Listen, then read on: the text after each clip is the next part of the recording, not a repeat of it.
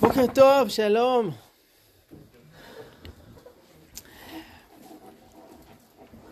לפני שבוע קראנו פרשת וירא, שהיא פרשה מאוד דרמטית. מה יש בה? אירועים שכל אחד יכול לפתוח את מהדורת החדשות. מבזק מיוחד, אה, עקדת יצחק, אה, המהפכה של סדום, אברהם שמגרש את הבן שלו מהבית. שבת, אנחנו קוראים פרשת חיי שרה, אה, לא נעים להגיד, אבל היא פרשה הרבה יותר שגרתית. שם סיפור על יהודי שמנהל משא ומתן עם החברה קדישא בכמה כסף הוא קונה את הקבר לאשתו. אה, הולכים לחפש שידוך ליצחק, רבקה נותנת מים לגמלים. בוא נגיד, זה לא וואו. לא היה זוכה להרבה לייקים ושיתופים. אה, סיפורים מהחיים כזה. ובכל זאת, התורה מקדישה פרשה שלמה גם לסיפורים כאלה. זה מזכיר לי שני סיפורים ששמעתי על רועי קליין, השם ייקום דמו. נהרג בשנת 2006 במלחמת לבנון, בקרב בבינג'בל, והסיפור הראשון, אני חושב שאין נער במדינת ישראל שלא שמע אותו, איך במסירות הוא קופץ על הרימון, מקריב את חייו וכולי. סיפור ידוע. סיפור שני, סיפרה אשתו אחרי נפילתו. היא אמרה שלעיתים היה חוזר בהפתעה הביתה מהצבא, מגיע בלילה, שעה מאוחרת, ויש לו כמה שעות להיות בבית, בבוקר כבר מחכה לו הג'יפ, לקחת אותו חזרה לבסיס. והיא אמרה שכל פעם שהוא היה מגיע, הוא היה אומר לה, הלילה, שאני פה, התינוק בוכה, אני קם אליו, את תשני. והיא אמרה לו, אבל רועי, עד שאתה חוזר הביתה, תינוק בוכה, אז לפחות שאתה תוכל לישון לילה אחד כמו בן אדם, אני אקום אליו. והוא אמר לה, לא, את כל לילה קמה אל התינוק, עכשיו שאני פה אני אעשה את זה. והוא לא ויתר, והיא ישנה והוא קם. את זה היא סיפרה, אחרי נפילתו. ואני מנחש שלא שמעתם את הסיפור הזה אה, עד היום, כי לא כותבים עליו בעיתונים. אנחנו תמיד אוהבים סיפורים הירואיים, דרמטיים, שאדם מקריב את חייו, עושה משהו יוצא דופן. אבל האמת היא שהחיים הם הרבה יותר דומים לסיפור השני מאשר הסיפור הראשון. אני מאחל פה שאף אחד לא יצטרך לקפוץ על רימון, אבל לקום לתינוקות בלילה, יש מצב. נכון? יש מצב. וכולנו, עם כל הדברים היומיומיים והשגרתיים, יש מדרש מפורסם שאנחנו לא מוצאים אותו באף אחד ממאגרי המדרשים, אבל הוא מופיע בהקדמה לספר עין יעקב, והוא מביא מחלוקת בין חכמים מה הפסוק הכי חשוב בתורה. אז דעה אחת אומרת, שמע ישראל השם אלוקינו השם אחד. טוב, נשמע טוב, אה? דעה שנייה אומרת, ואהבת לרעך כמוך. גם זה נשמע טוב, כלל גדול בתורה. דעה שנייה, שלישית של חכם בשם בן פזי אומר, את הכבד אחד תעשה בבוקר, את הכבש השני תעשה בין הארבעים, שזה הפסוק הכי חשוב בתורה. ובאופן מפתיע, המדרש ממשיך ואומר, והלכה כבן פזי. כלומר, הדעה השלישית, זה בכלל מוזר, ממתי אומרים הלכה בענייני אה, אגדה? זה לא פה הלכות שבת או בשר וחלב, מה קשור פה הלכה? זה הפסוק הכי חשוב בתורה. אבל כן, זה העיקרון היסודי. וזה אה, אולי חידוש של פרשת השבוע, החיים שלנו הם חיי שרה, הרבה יותר מאשר פרשת וירא. ובתוך החיים האלה, השגרתיים של יחסי אנוש, אה, של שידוכים, של התמודדויות פשוטות עם הילדים, עם בני הזוג, עם אנשים בעבודה, עם החיים, שם מוצאים את הקדוש ברוך הוא. והפרשה הזאת חשובה לא פחות מאשר פרשת וירא שקראנו שבוע שעבר. טוב, אז אחרי הדברים האלו, בואו ניכנס ביחד לנקודה אחת.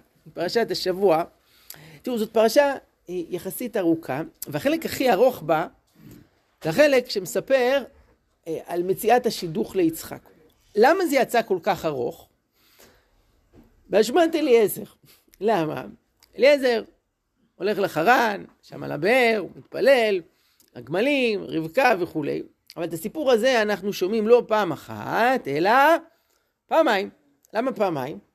פעם אחת התורה מספרת כשזה קרה. פעם שנייה, אליעזר חוזר ומספר את הכל כשהוא יושב שם ליד השולחן של משפחת בתואל ומציג את עצמו ומספר מה היה, הוא חוזר על הסיפור. עכשיו אין בעיה, צריך לחזור על הסיפור. אבל למה אנחנו צריכים לשמוע את זה עוד פעם? אנחנו היינו פה פעם הראשונה, התורה מספרת לנו מה קרה. למה חשוב? שאליעזר יספר את כל הסיפור מההתחלה. אני באתי, ואברהם אמר לי, ואני נשבעתי, ואני התפללתי, ואז רבקה יוצאת, ואמרתי לה, והיא אמרה לי, ואמרתי לה, ואמרה לי, והגמלים, ו... אנחנו יודעים את זה. למה לבזבז על זה עשרות פסוקים? כשאנחנו יודעים שהתורה יש לה מגמה לקצר ולדייק, יש הלכות שלמות שנלמדות, לא נגיד ממשפט, ממילה ומאות, ופה מפציצים מילים בלי חשבון ומעריכים כל כך הרבה.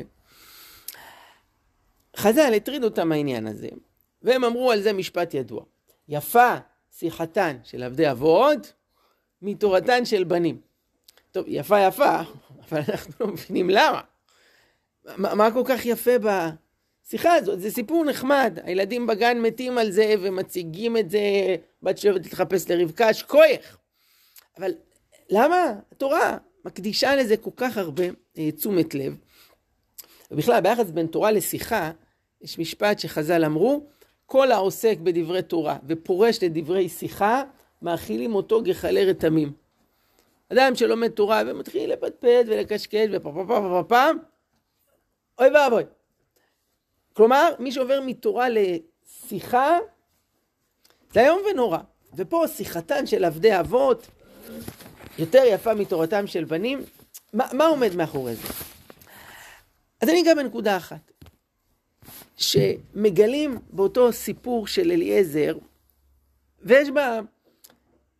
גדול, ומי יודע מה יש חוץ מזה, אבל אני אגע בנקודה אחת. כשאליעזר מספר להם מה קרה, זה אומר, אברהם אדוני ביקש ממני ללכת לחרן להביא כלה ליצחק. ואני אמרתי לו, אולי לא תלך האישה אחריי. נגיד אני בא ואני מזמין אותה לבוא להיות כלה ליצחק, אבל אה, מה נעשה אם היא לא תרצה לבוא? אתה שולח אותי עכשיו אלף קילומטר להביא כלה. אבל זה לא ללכת לסופר לקנות מוצר, זה בן אדם, ואם היא לא תרצה לבוא, מה, מה, מה אני אעשה אז? כן, שאלה במקום, ובפרט שבימי קדם, מה המשמעות שהאישה הולכת אחריו? כלומר, על, על מה היא מוותרת? המשפחה שלה. נו, היא תקפוץ, היא, מה, טיסה של... אה, ש... לעולם היא לא תראה יותר את המשפחה שלה. כלומר, אם יקרה איזה משהו מפתיע, פתאום הם יצאו לאיזה מסע בינלאומי, אבל דרך העולם, שברגע שהיא עוזבת אותם, לנצח, הם לא יראו אותה יותר. זה ויתור אה, ענק, ללכת עם גבר זר, לארץ לא נודעת, היא לא פגשה את החתן שלה, לא ראתה אותו אפילו בזום. תשמעו, בוא נגיד, אם אה, בחור, כל בחורה אחרת במקומה, אנחנו, היינו הולכים לשם? אז מי שבאמת משפחה מתעללים בו בבית, אז הוא אה, נלך אה, להתחתן, מה שרק לברוח מהבית. אבל אני לא יודע אם זה היה המצב. בכל אופן, קיצור, הטענה של אליעזר מובנת. המילה אליי כתובה בלי ו'. כאילו כתוב אליי,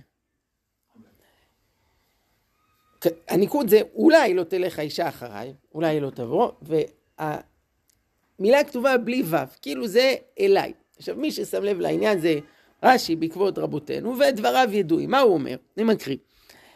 אליי כתיב, בת הייתה לו לאליעזר, והיה מחזר למצוא עילה, שיאמר לו לאברהם, שאומר לו אברהם לפנות אליו, להשיאו ביתו.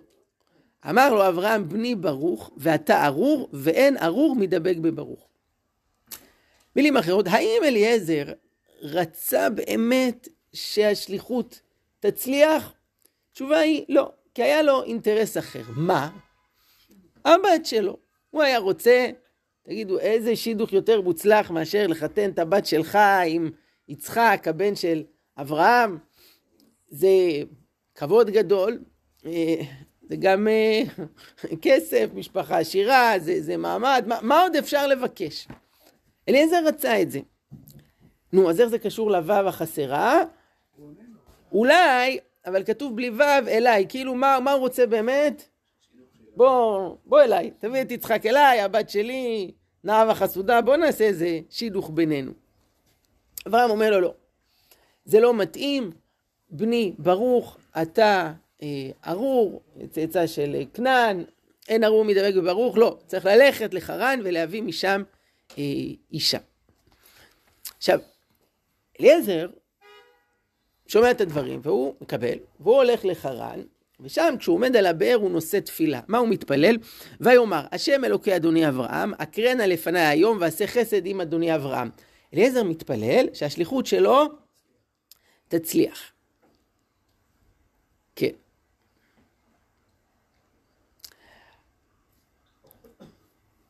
מעל המילה ויאמר, יש טעם נדיר ושמו שלשלת, נכון? מי פה בעל קורא? מה? או, נו, תעשה לנו איזה ביצוע. מה? עדיף משאני אעשה באמת. כן, זה כזה שלוש פעמים, ויאמר, נכון, עדיף שאתה תעשה. הטעם הזה מופיע בתורה רק ארבע פעמים, שלוש מתוכם בספר בראשית, והוא תמיד מבטא איזשהו קונפליקט פנימי. אה, פעם אחת אנחנו מכירים אצל לוט, נכון? והתמהמה.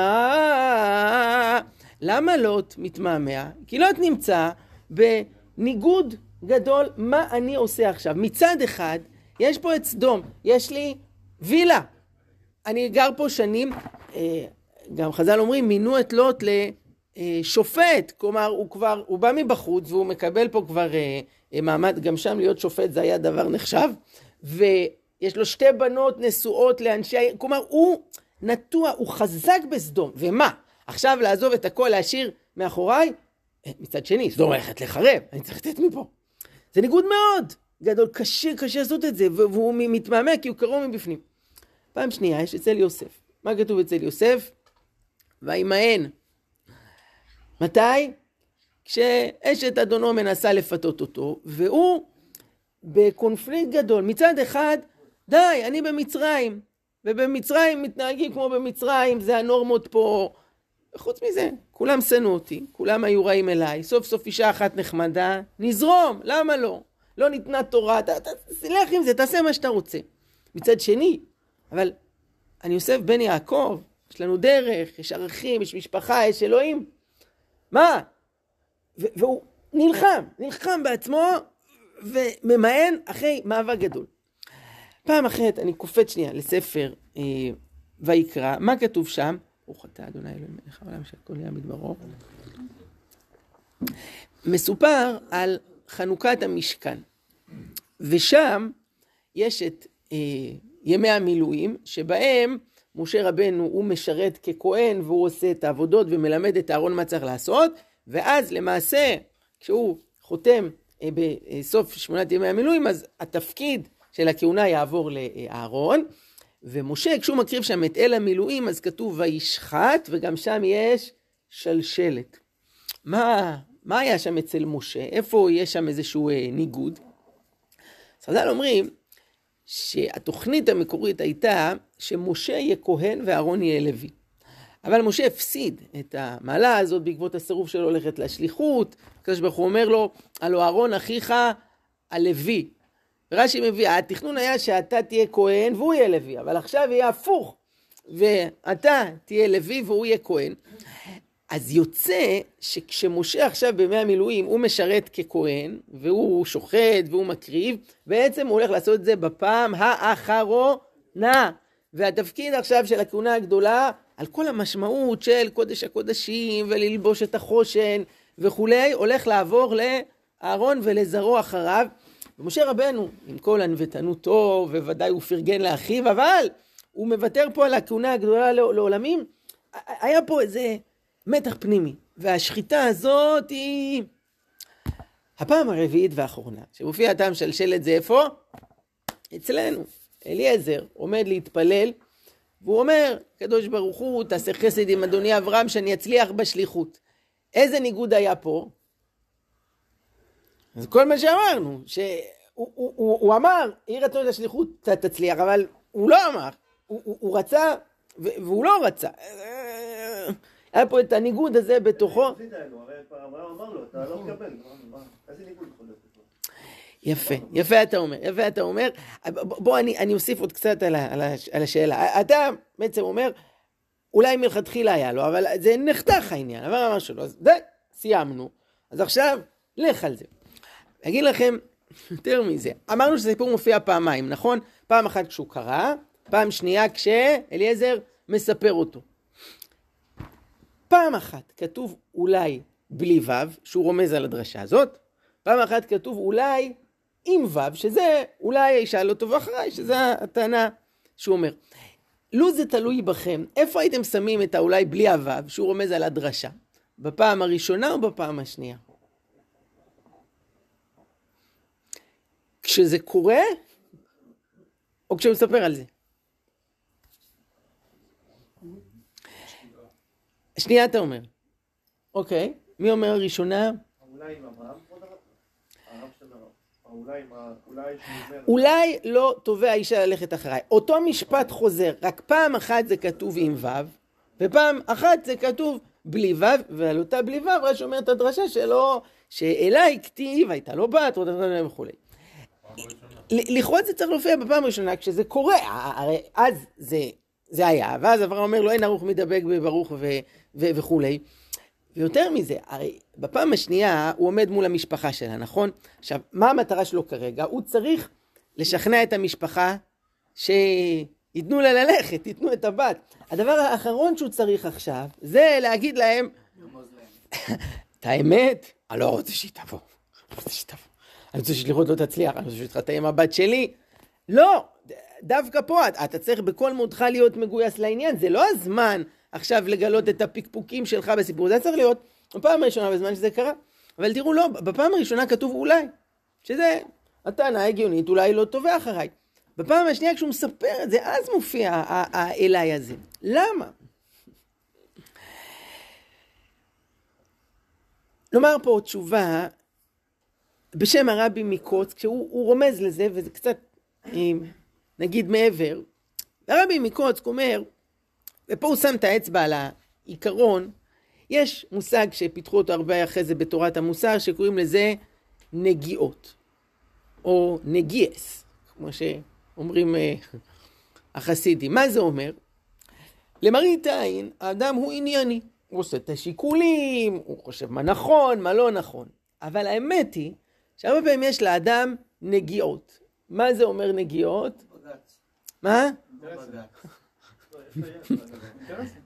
יש כל מיני אינטרסים, יש כל מיני רווחים, יש כל מיני אה, קשיים. כלומר, הוא מתלבט בין שתי אפשרויות, אבל באחת מהן יש לו איזשהו רווח אה, סמוי, או מישהו בא להתייעץ איתו, ויש לו איזה תועלת דווקא אם ההוא יבחר באופציה אחרת. יש פה איזה נגיעה, כן. יש מי שמסביר למה אברהם אבינו מאוד מתפלל על סדום, שלא תחרב, הוא אומר לקדוש ברוך הוא, שם חמישים צדיקים, ארבעים עשרה. לעומת זאת, כשאומרים לו לעקוד את יצחק, להקריב אותו, הולך. למה הוא לא אומר, אם בסדום אולי, אולי יש חמישים צדיקים, ביצחק יש צדיק אחד, יצחק צדיק, למה זה מגיע לו? למה הוא לא אומר את זה הקדוש ברוך הוא? אז אחת התשובות, זה ש... מה הקשר בין יצחק לאברהם? זה הבן היחיד שלו. אברהם ידע שבנושא הזה יש לו נגיעות, כלומר זה שהוא התווכח על יצחק, זה לא רק מצד הצדק והאמת לא מגיע לו, אלא גם כי מה? כי, כי, כי הוא אבא שלו, והוא לא רוצה שיקרה לו שום דבר, הוא לא רוצה לאבד את, את הבן שלו, אז הוא אמר, אני שותק. כי יש לי נגיעות ב, ב, ב, בדבר. עכשיו, בחיים יש לאדם הרבה פעמים נגיעות.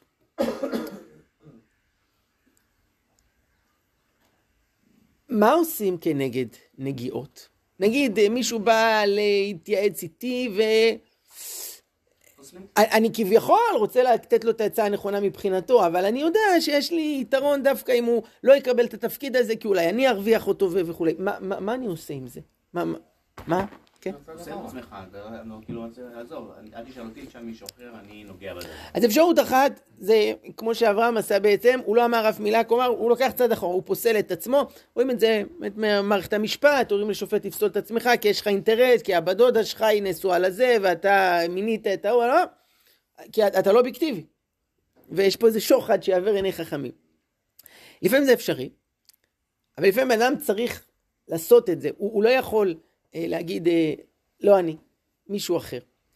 אז הדבר הבסיסי, המינימלי שאפשר לעשות, והוא עשוי לעזור, זה להציף את הנגיעה הזו, שהיא תהיה מונחת על השולחן. כי הכוח הגדול שלה זה כאשר היא אה, סמויה. ואדם כביכול, והוא יכול גם לעבוד על עצמו, שאני, שואלים אותי, אני אומר, אני נותן פה עצה, אני עושה מה שצריך. ומתחת לפני השטח, בתת מודע, בעמקי הנפש מבעבע פה האינטרס שלו. ברגע שהוא מודע לזה, שהוא שם את זה על השולחן, שהוא מכיר בכך, זה מה שמאפשר לו, כשזה מונח פה, להיות יותר נקי, כמידת האפשר. עכשיו נחזור פה לאליעזר, וזה ההסבר לסיפור שלנו.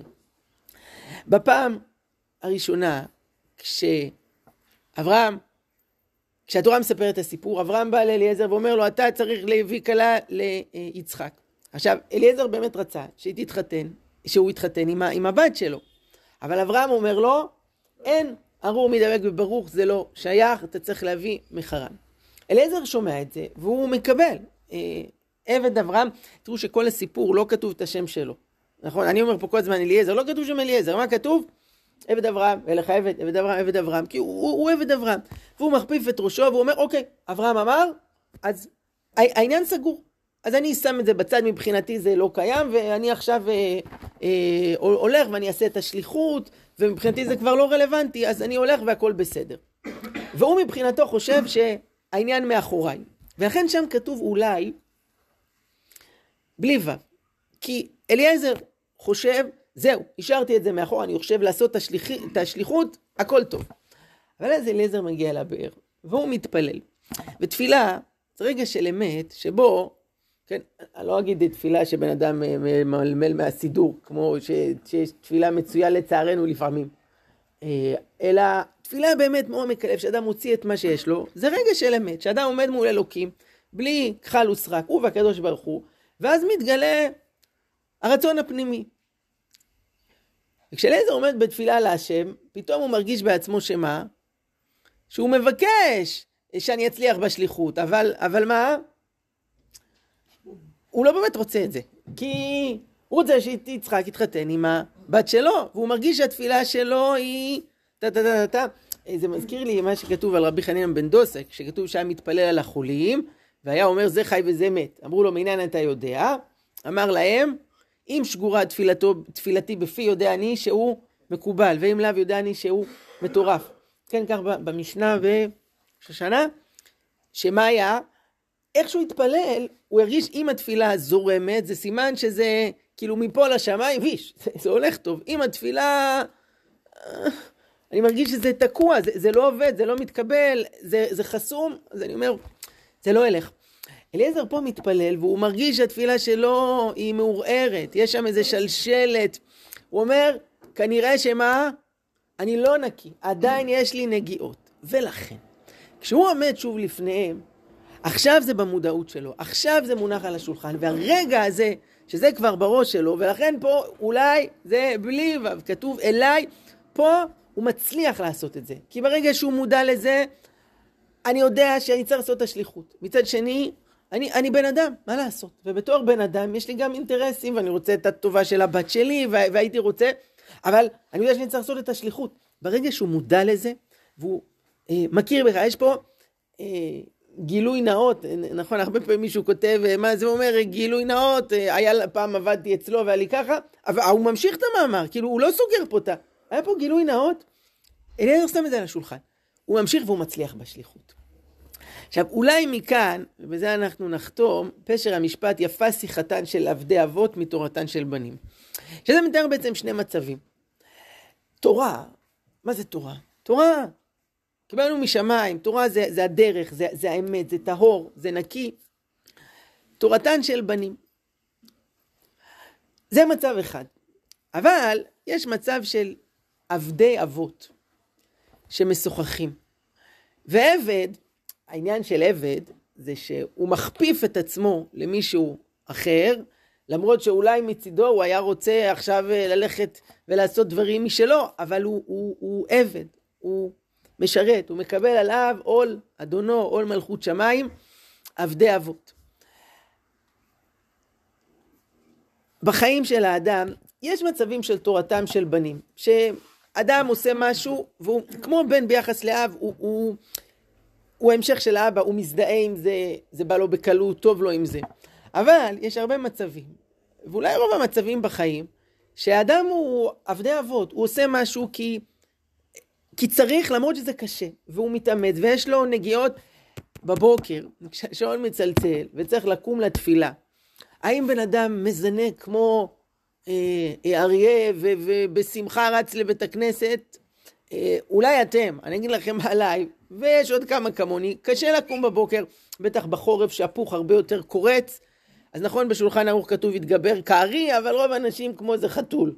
איכשהו גוררים את עצמם מהמיטה, כי, כי עבד אברהם אנוכי. כי יש שליחות ויש תפקיד ויש... אה, צריך להתפלא, אז אנחנו קמים ומתאמצים. אה, לקום לתינוקות בלילה. למישהו יש חשק לעשות את זה? מישהו בא לו לעשות את זה? לא. אז למה אנחנו עושים את זה? כי זאת המשימה שלנו. ואנחנו עכשיו שמים בצד את האינטרס האישי שלנו, ואת הרצון ואת החשק. זה יפה שיחתן של עבדי אבות. זה המעלה הגדולה של המצבים שהם חלק גדול מהחיים. שבן אדם, עבד אברהם, אחד מגדולי החסידות אמר, דרוש עבד אברהם אנוכי. כלומר, המהות של להיות אה, אה, אה, עבד אברהם, כלומר ללכת בדרכו של אברהם זה אנוכי. מה זה אנוכי? אנוכי השם אלוקיך. כלומר לקבל עול מלכות שמיים ולעשות את הדבר הנכון, וגם אם הייתי רוצה שיצחק יתחתן עם הבת שלי, והייתי רוצה להישאר בפוך, והייתי מעדיף עכשיו לעשות משהו אחר, אבל אני יודע, יש משימה, יש שליחות, הקדוש ברוך הוא מצפה ממני, יפה שיחתן של עבדי אבות. אני מקבל היום מלכות שמיים ואני עושה את זה, זה במעלה יותר גדולה, מאשר הדברים שאדם פשוט לא. זה הלכה, כך צריך לעשות, זה תורתן של בנים. שבת שלום, תודה רבה, חזק וברוך.